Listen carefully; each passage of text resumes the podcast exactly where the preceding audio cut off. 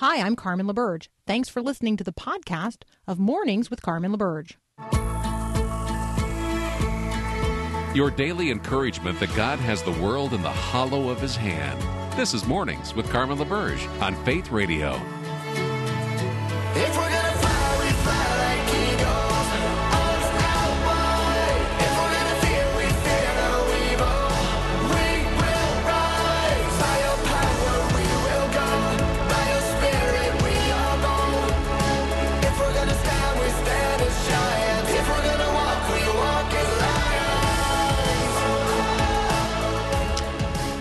Well, good morning. My Twitter feed is full this morning of actually really great fodder for conversation this week. Uh, there are opinion pieces virtually everywhere you look uh, today about the nomination of Judge Amy Coney Barrett to fill the vacancy on the Supreme Court of the United States. And so let me encourage you um, to be reading what David Brooks is saying, what Chelsea Sobolik is saying, what Russell Moore is saying. Pretty much, if I've platformed them here on this program and they've got something out there today that they're saying, uh, David French, let's, I mean, let's, let's be actually listening to those who um, are evangelical Christians and are tempered in their speech and their understanding of the things of the world. And let's be reading them and let's be seeking to understand what they're saying. Uh, if we are looking for talking points, let's certainly be using the talking points of people who are Christians and who we respect uh, in terms of political engagement today. We're going to talk frequently in, this week and in the coming weeks about uh, Amy Coney Barrett. We'll be uh, we'll be talking about the protestations against her nomination, um, and then we will be talking about her confirmation because that's going to happen. Um, so we got plenty of that ahead today. Uh, I want to lead off this hour with an observation because we just gave this a glancing blow a few weeks ago, and I think it, it it's worthy of our um, settled attention. Uh, and I don't want us to lose sight of things just because the political uproar of of the conversations of the day tends to be very attention grabbing. Um, a few weeks ago, there was a 13 year old boy with with Asperger's, so he's on the autism spectrum, lives in Utah. His mom um, called the police because she needed some help. He um, he was, let's say, having a, a breakdown, an episode. He was in the street in front of the house. He was screaming. She wanted the police to help her um, get him a mental, a mental health admission to the hospital.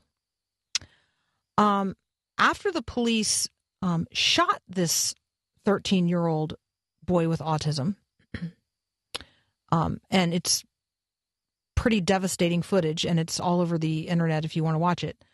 Um, the conversation about the things that we ask law enforcement agencies to do, um, and the consideration that maybe complementing sending out officers with social workers when the police are asked to respond to mental health calls in our communities, those conversations are on the rise.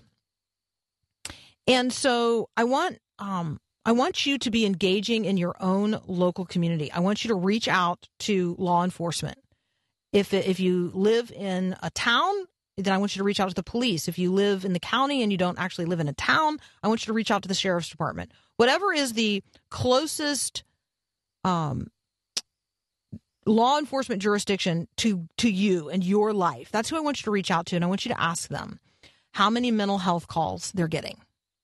How what percentage of the calls that they are responding to are mental health related? And then I want you to ask yourself whether or not, and I want you to ask them whether or not they perceive themselves to be adequately trained to make those kind to respond to those kinds of calls. When we when we have a conversation about how we need to do things differently in our own communities, we need to ask law enforcement to be doing law enforcement. Is it fair to them and is it right in our communities to be asking them to do things that are not law enforcement? That's the community policing conversation, the reform conversation that we as Christians um, can be helpfully engaging in. Maybe there are ways to send someone along with law enforcement when the request for the call is actually not law enforcement oriented. Just give that a little thought. Noodle on that a little bit today. Um, all right, next up, I've got Dr. Linda Mintle. She and I are going to talk about learning. We're also going to talk about kids and emotional eating. And I'm pretty sure I became an emotional eater when I was a kid. And so this conversation uh, is relevant to those of us who are adults who might have learned emotional eating when we were kids. Dr. Linda Mintle is up next to talk with us about that. We'll be right back.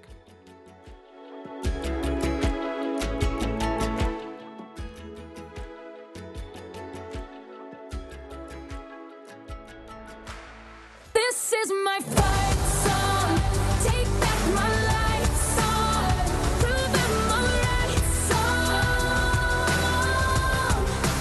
Joining me now, Dr. Linda Mintle. You know her from the Dr. Linda Mintle Show. You can also find her at drlindamintle.com. Linda, welcome back. Hey, it's good to be with you, Carmen. Okay, so I'm a disciple, therefore I am a lifelong learner. Uh, let's talk about becoming a super learner. We're we're back at school, and you have posted for us seven ways to make yourself a super learner. Yeah, this is uh, out of a lot of research that shows what happens to people who become lifelong learners. And that's really the goal of any student, I think, is to not just learn during their time, you know, in school, maybe in grade school or high school or even in college, but to continue that process through life. And so there are some very specific things that people do that make them uh, a lifelong learner, and it can start it in grade school. And that is to get your kids to read. Everybody knows the importance of reading, but getting your kids to actually read books, and that's quite a challenge today because uh, as my as my nephew put on one of his social media platform, what's a book? And I thought, oh, okay, we need to get books back in the hands of kids, even if they're online books. But reading is a way of opening up your uh, uh, your mind. It gives you di- diverse opinions. It helps you see perspectives of other people. It builds empathy when you read. So, getting kids to read, number one. And then, if you think about what makes a real learner, it's helping kids understand that you can try things and you can fail at things. And this is one of the things we've really lost in this whole kind of snowflake culture that we call it. You know, you have to have kids try things and maybe fail. And then when they fail, rather than, you know, embarrassing them or having a stigma about, well, that didn't work. What was wrong with you? Why did you try that? Rather saying, okay, what, what didn't work? What could we learn from that? How could we make it better? And if you look at all the great inventors or people that have been very successful in life, a lot of times they failed and failed and failed until they finally figured it out, got it right, and learned from those failures. Oh, really important to help people see that you need to try things. And if you fail at them, just learn what you did wrong and, and try again. That's developing what we call a growth mindset. And this is a, a big buzzword in the in the psychology world these days.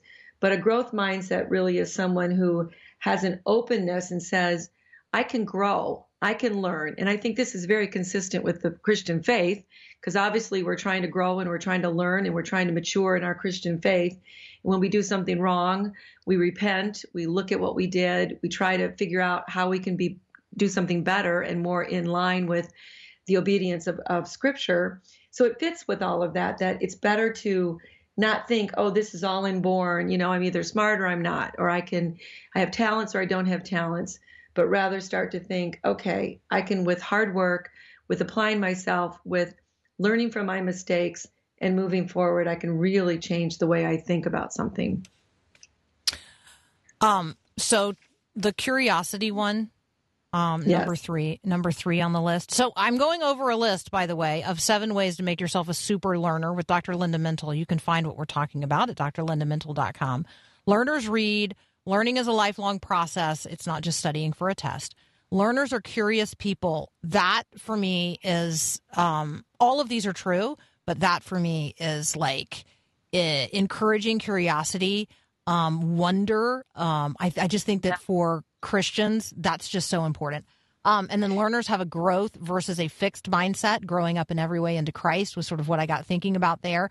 And then I found um, number five, like really interesting. There's a rhythm to all of this. Learners take breaks.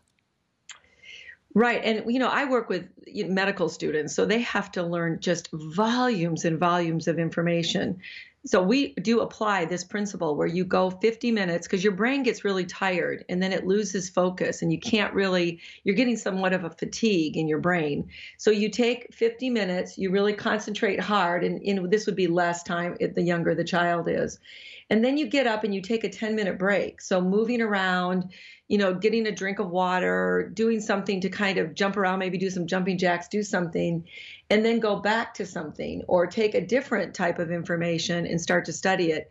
The, the brain gets much more engaged when there's novelty. So taking that break and trying to refocus a little bit later is really important you know that's why kids can't sit there for hour after hour after hour. Neither can very bright medical students. After a while they just get fatigued and it all runs together and they're not remembering things. So this whole idea of good study take a period of time then take a break get up and do something change it up a little bit. I think that's one of the reasons why you see kids changing classes a lot of times in high school. They're moving from one class to another class. They're getting up they're moving it's one of the concerns I would have with kids just sitting at a computer all day and you know listening to lectures or trying to be in their virtual classroom or whatever they're doing without these breaks and getting up and moving and all the things that we do in a normal maybe high school or, or middle school all right, the last two things on the list learners can teach other people. Um, definitely, if you have learned it, then you are able to communicate it to someone else.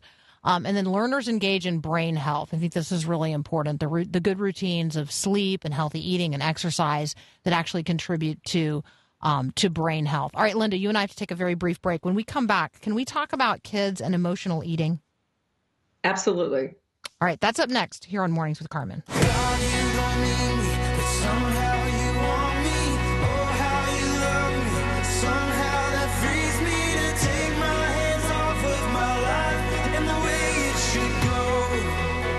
Continuing my conversation with Dr. Linda Mintle, you can find um, both of the articles that we're talking about today and tons of other really great resources at uh, uh, Linda's blog, which you're going to find at drlindamintle.com, and then you're going to click on blog, drlindamintle.com.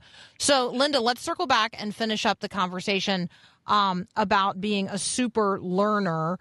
Um, because I know that you wanted to you wanted to emphasize the point about how we sort of know whether or not our kids have learned something this came this came about because so many parents have asked me uh, you know when i ask my children about how they're doing in school or they're studying a subject they usually go i got it mom or i have it. Don't worry. I know it. And what i'm always encouraging parents to do is ask them a concept from any kind of class. So it could be biology. Ask them about cell division or in algebra. Ask them to explain the difference between the x and the y and you know whatever it is that they're studying because what you find out, and kids don't always know this, is that when they try to tell their parents what the concept is or what the thing they're learning is, or uh, I had a friend who said, "Okay, explain to me what the First Amendment is." This is, was to her college student, and the student actually had no real understanding of what the First Amendment was when she tried to explain it to her parents. And her mom and dad went back and said, you know, you need to read up on that because you're really, obviously, she got her ideas from social media and not from any real understanding of the Constitution and what, what's involved. So I think when you're really trying to understand a child and get a, a view of where they are in their learning, ask them to tell it to you as if they're giving a little five minute presentation or a minute presentation. Or what I would do with med students is I would do something called speed rounds. I would just make them take a concept and explain it to me in just a few minutes. And if they can't do that, it means your child doesn't really know the concept as well as they could. So that's just a little good tip for parents because parents are always wondering, you know, they, they thought, thought they knew it, but then they did so poorly on their quiz or their test. And I would say the best way of learning is you teach it to each other. You explain it to another child or you explain it to your parent, and that will give them a good idea of where they stand. All right, and after they've explained to you the X, Y in algebra, then when they get a little older, you ask them to explain the X, Y in human anatomy and biology. Yeah, It's a little trickier. When Mm-hmm. it's a little trickier. Mhm. yeah, when Mhm. calculus was on the table and I was doing that. But you know, what's really funny is that um, it's interesting when you look at Ben Carson's uh, history, and we, we we know now that his mom could not read, and yet his mom would require book reports from him and look at you know take them and look at them and then make sure that he was doing it. Just the idea of accountability to her and to have to Absolutely. for someone else makes a big difference. So huge. even if you're not the best, you know, try it. Just try to have them explain it to you. You might have to get on the internet and look it up when they're talking, but Yeah, you might learn something. There you go. Becoming Yeah. the students of our children is not a bad thing. All right, let's uh, let's talk about kids and emotional eating. First of all, what is emotional eating? When do we sort of learn it as a pattern, and how do we break it? well, we all do it because uh, most of us in America, now there are some communities where there's food scarcity and people are hungry. And I, I know that that's true. But for the average household probably listening to you today, it, most kids are not dealing with actual hunger. They're dealing with, you know, an abundance of food. Uh, several years ago, Carmen, I did a, a, a PBS special called Surviving Abundance. And this is when we had a lot of conversations about childhood obesity when Michelle Obama was very big on that topic. And it was a good topic because what happens to so many kids is when they're they're bullied or they're neglected or maybe their parents are working and they're coming home they're latchkey they're by themselves for a couple hours in the afternoon uh, back when we were into school every day a lot of kids would deal with their emotions and their feelings by opening the refrigerator and just eating. And so they would, you know, grab a lot of snacks and and use food like so many of us do as adults to medicate any type of emotion or feeling. And then what happens is you start to develop a habit of that. So you feel bad, you go and you grab a cookie or you feel, you know, sad and you go and you get ice cream. And there are some effects that these sugary and fat foods have on you immediately, but the long-term, you know, problem with obesity and uh, what it does to your endocrine system and metabolic system and all those things is not good in the long run. So we don't want to be teaching kids from an early age that when you feel a little bit empty or even when you feel happy, uh, one of the things that you always do is you go to food. And that has been ramping up during COVID 19 because a lot of what we can do is be in the house and eat when we can't do other things. So we have to be really careful when we're teaching these habits to kids. And then um, let's just say we developed bad emotional eating habits as kids. How do we break them as adults? you really have to you know get into the idea of what is triggering my eating and so i have you know i did lose it for life a book the bestseller on, on this and press pause before you eat and i have a book for kids on raising healthy weight kids all of this is the basic thing is are you hungry right now? And helping kids or yourself as adults distinguish what what is hunger real hunger feel like? So am i getting dizzy? Is my stomach growling? Am i feeling a little bit lightheaded? The things that are natural when you when you have hunger during the day versus I just want, you know, I just want to eat that brownie. So one of the ways you can do that really quickly is to say, if I ate an orange right now, would I be satisfied? Versus, am I just fixating on that bowl of ice cream? Helping kids understand the difference between hunger and, you know, emotional eating. And then what is your trigger? So a lot of times what I did in my work with kids would be like, when you're sad, what do you do? When you're happy, what do you do? When the kid teases you, what do you do? And a lot of kids early on will, uh, with kids that develop eating disorders, will store, will grab food from the house. And then when they're in their room, they're sitting and they have, you, you could find candy wrappers under the bed and, and you know, tr- treats because they're trying to medicate themselves with their feelings. They don't know how to cope. So obviously the real solution to this is figure out what the emotion is, the trigger, and then help them come up with better, healthy coping mechanisms just like you have to do with an adult. So, what do we tell adults? We say, well, when you have that urge to eat, what else could you do? And I would go as far as having adults put 10 things on a refrigerator that the moment I want to eat and I'm going to that refrigerator, I have to pick one of those 10 things, which might be, you know, take a walk around the house, um, you know, go and, and turn on the TV, do something distracting. TV isn't always the best because there's lots of food commercials and that triggers people to want to eat. But anything you can do that's a distraction, that's a substitute behavior from eating because you have to break that habit of, I feel bad, I want to eat. and you have to learn to substitute and cope with some other way. You know, read your Bible, uh, begin to pray. Those would be great ways. Ask, you know, ask the Holy Spirit in you to help you overcome this. And usually, if you can go about 20 minutes without grabbing the food, the urge starts to decrease. And time after time of doing that, you'll start to break that emotional eating habit.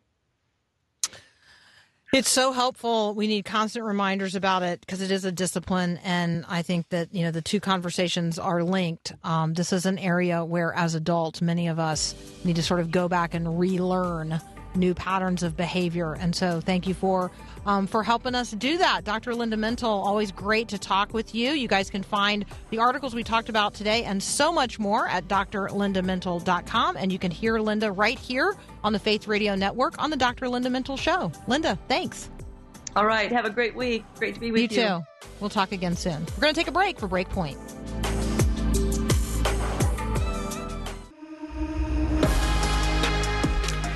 All right, it's Monday, so we're going to look around the world and we are going to have a conversation with David Aikman about what's happening out there. We're going to bring the mind of Christ to bear. We're going to talk about developments in Belarus, Armenia, China, the Korean Peninsula. We'll see how much further we get than that. That's up next here on Mornings with Carmen. John chapter 2, verses 9 through 10 reads as follows When the master of the ceremonies tasted the water that was now wine, he called the bridegroom over. A host always serves the best wine first, he said. Then, when everyone has had a lot to drink, he brings out the less expensive wine. But you have kept the best until now. This is Max Lucado. The miracle of Christ resulted in not just an abundance of wine, but the abundance of good wine. Something powerful happens when we present our needs to Him and trust Him to do what is right. He is able to do exceedingly, abundantly, above all that we ask or think. So make your specific request and trust Him to do not what you want, but what is best. Remember, friends, you are never alone. This is Max Lucado. My name is Bond, James Bond.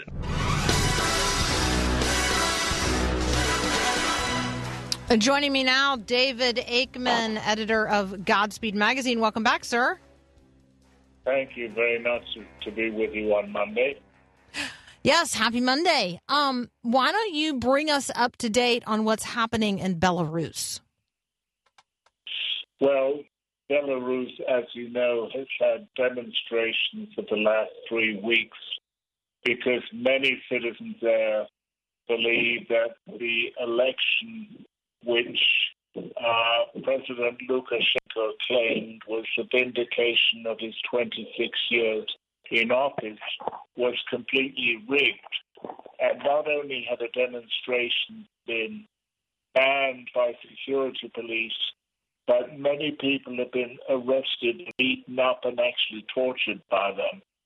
And that issue doesn't seem to be going away. I don't think the people of Belarus are going to quieten down anytime soon. And the implications are very serious, of course, for Belarus's neighbor, Putin's Russia. So, how Belarus deals with these continuing protests is going to be very interesting for what happens in Russia.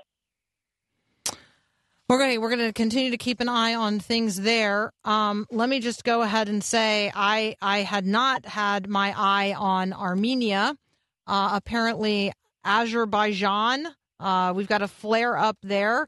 I mean, I'll just admit to you, David. There's a lot of us that don't think about um, these particular places around the globe. So help us go from you know focused on the things that we might be focused on and get us focused on um, on this issue uh, in Armenia. Well, um, Armenia has an enclave um, of Azerbaijan, and uh, the Azerbaijanis are, of course, uh, tend to be militant nationalist Muslims, and the Armenians are, of course, very nationalist Christians. So there's been a great deal of tension in uh, in an area of Azerbaijan that, that creeps into Armenia called Nagorno Karabakh. And the the Armenians have been very upset by this, and so because of the animosity between the nationalist uh, Muslims of uh, Azerbaijan and the nationalist Armenians who are Christian, that controversy, that tension has been proceeding for at least a decade, as long as I'm aware of it. So it's it's very difficult, and there doesn't seem to be much sign of anybody who's able to reduce the tensions between the two communities. Yeah, I even misspoke when I said that it's in Armenia. It's actually in Azerbaijan, but it is a portion that is that continues to be controlled by uh, people who are ethnically Armenian. It this is a um this is going to be a uh, uh, let me just admit to you, David. People in America are pretty much not paying attention right now to anything other than that which is happening within, you know, the uh, the U.S. political process.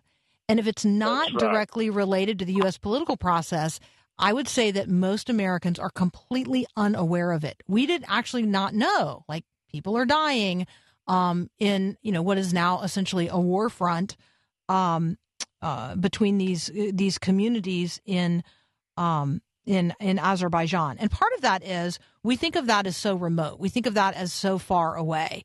Um, remind us what what what part of the world we're talking about when we're talking about Armenia, when we're talking about or Armenian people, when we're talking about Azerbaijan, and when we're talking about Belarus. Well, Belarus is a little bit separate from Armenia and Azerbaijan, but Armenia and Azerbaijan Azerbaijan are in the Caucasus, and they are um, economically significant because in Azerbaijan is the oil city of Baku, which since the turn of the century has been producing, been producing oil that has been exported to Russia and many other countries.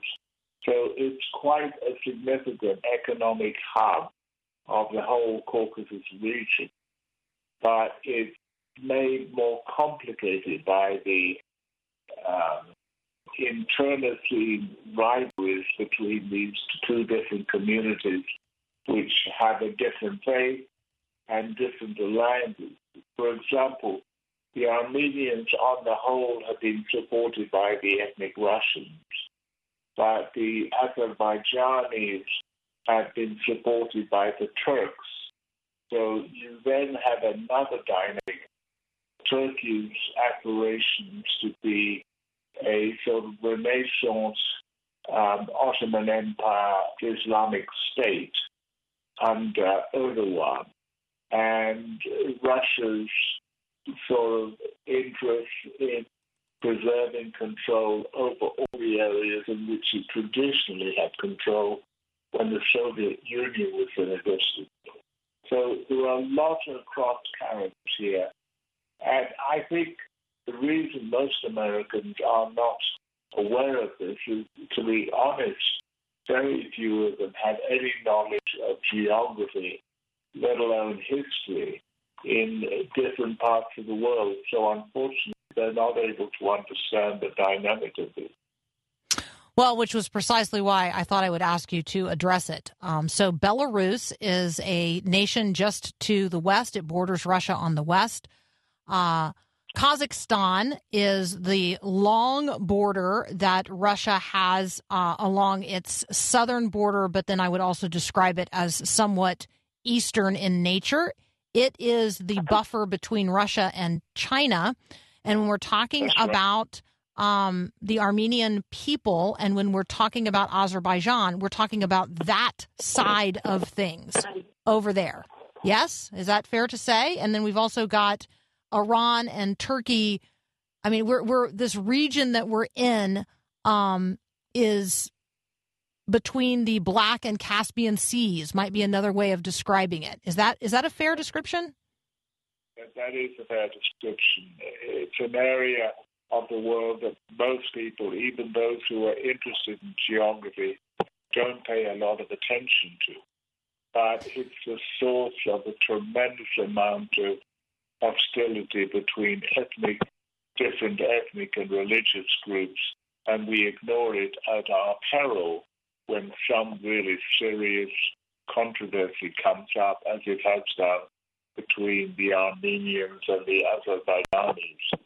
Um, I was in Azerbaijan actually just after uh, the Soviet Union under Gorbachev had uh, tried to suppress an opposition uprising. And I went from there, uh, I went to Baku, and I got a real sense of the intense nationalist passion for people living in Azerbaijan, and particularly in Baku. Uh, so I was aware for a long time that this this controversy was going to continue to flare up from time to time unless somebody really got a good control over it. All right, David. Let's take a very brief break. When we come back, let's uh, let's talk about China um, and let's talk about human rights. That conversation up next with David Aikman. We'll be right back.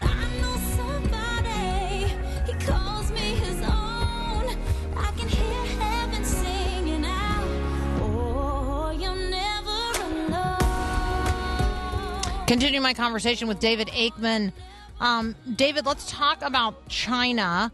Um, we have so many, so many directions that we can go with China conversations today. What do you want to, what do you want to bring into relief um, as a part of today's conversation with China in view? Well, I think um, China has been the target of a lot of accusations, mostly by Western countries at the UN, for its human rights rights abuses against the Uyghurs of Xinjiang. And at the same time, China is continuing to militarize its outposts in the South China Sea, which you may recall Xi Jinping, the Chinese communist leader, assured President Obama at a meeting in the White House that China would never militarize or develop into military outposts. Unfortunately, that has proven not to be the case. And in the most bizarre situation, uh, Chinese propaganda under Xi Jinping is now asserting that the Chinese people have their happiness is on the rise.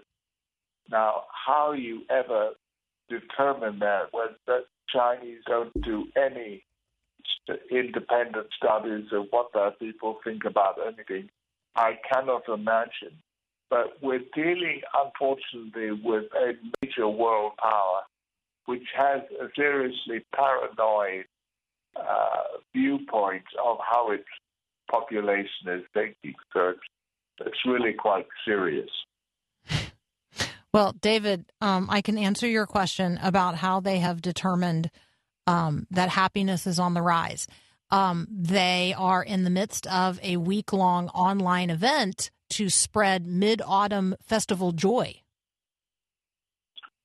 Ah, yes. Well, I know about the Mid Autumn Festival. It, it's, a, it's a wonderful traditional Chinese celebration, and I've enjoyed that uh, many times in and out of China and in Chinese communities. And they have a wonderful um, dessert that they produce at the Mid Harvest Festival. It's well worth waiting for. To something it has something to you're do with the moon, right? I mean, the moon is a part right. of the. Yeah. All right. So we'll uh, not- We'll, Yeah. we will keep we will keep our eye on that. Um, and I, I've also be- become aware of that we need to be paying attention to what China is doing in relationship to uh, the people of Tibet as well. But I want to be sure that we cover this news from the Korean Peninsula. So talk with us about Right. um, uh, about the developments there. Well, China is, course, is of course the only country with the power to put influence on North Korea.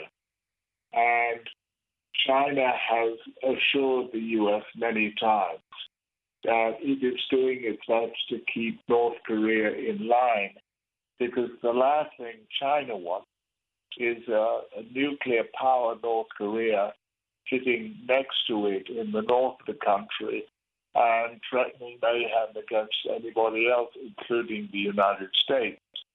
China does not want to be drawn in a conflict again, as in the original Korean War in the 1950s, with the United States. But China doesn't seem to be doing very much to bring Xi, to bring Kim Il Jong, Kim Jong Un into line. They're not seeming to put any pressure on him, though. By limiting oil exports to North Korea, they could significantly influence the course of North Korean foreign policy and relations on the international in the international arena. And unfortunately, they're not doing any of that.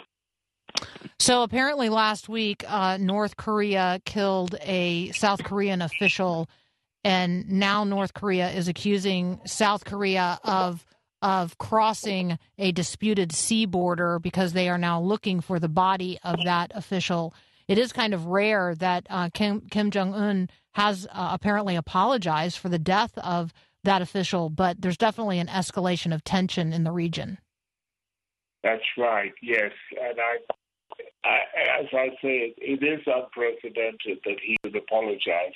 And that I think is a sign that he probably doesn't want this particular misadventure to develop into a serious hot war between the two countries. But it's difficult to predict with North Korea when they are serious about making peace with other people or they're just uh, making a show of goodwill, but they're not following through with any action. All right, and then um, anything uh, you and I have so many other things we could talk about today. Um, anything else going on in your neck of the woods that you would just want us to know about? Well, yes, I mean, I think the whole um, coronavirus issue, which is flaring up in Europe in a very serious way, and in the UK, it's gotten to the point that students at some universities are being told they have to stay at home for 14 days because too many students are coming up with the virus, testing positive for it. So the coronavirus seems to have continued its hold on the social and economic life of the whole of Europe in and out of the EU in a way that's really quite serious. All right, David. We um, you and I'll have to leave it right there. We'll have to pick up stories from other places um, next week. Thank you, as always, for joining us. And I, I'm pretty sure that next Monday, um, you know, the big Moon Festival begins. So there you go. Moon moon pies Okay. for everybody. Moon pies would Well, be the thing in my part of the world. I don't know what if it's called the same thing. Well, uh, moon moon cake. Uh, Moon cake. Yeah. All right, I hope you I'll uh, I'll bring the moon pie. You bring the moon cake. How's that sound? all right. All right, we'll meet we'll meet right back here. Hey, uh, David Aikman, thank you as always. We really appreciate it. Thanks, Tommy. Okay, Absolutely. We'll be we'll be right back.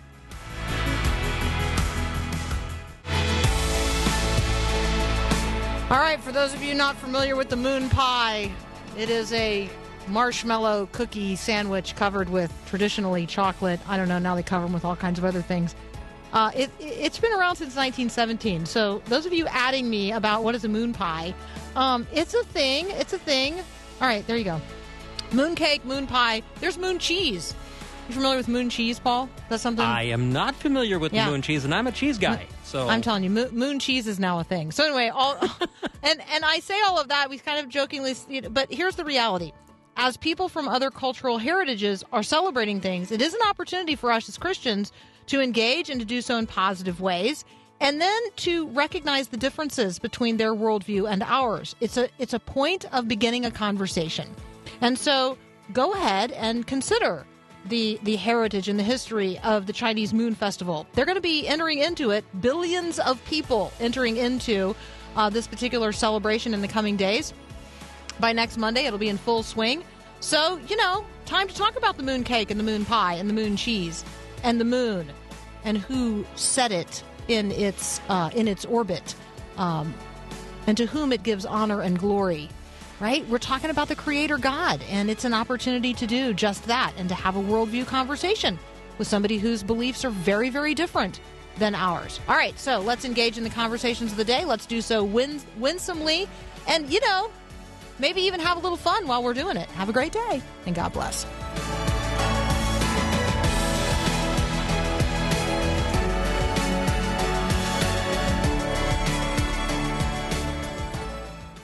Thanks for listening to this podcast of Mornings with Carmen LaBerge from Faith Radio. If you haven't, you can subscribe to automatically receive the podcast through iTunes or the Google Play Music app. That way, you never miss an episode. It's also available anytime at myfaithradio.com.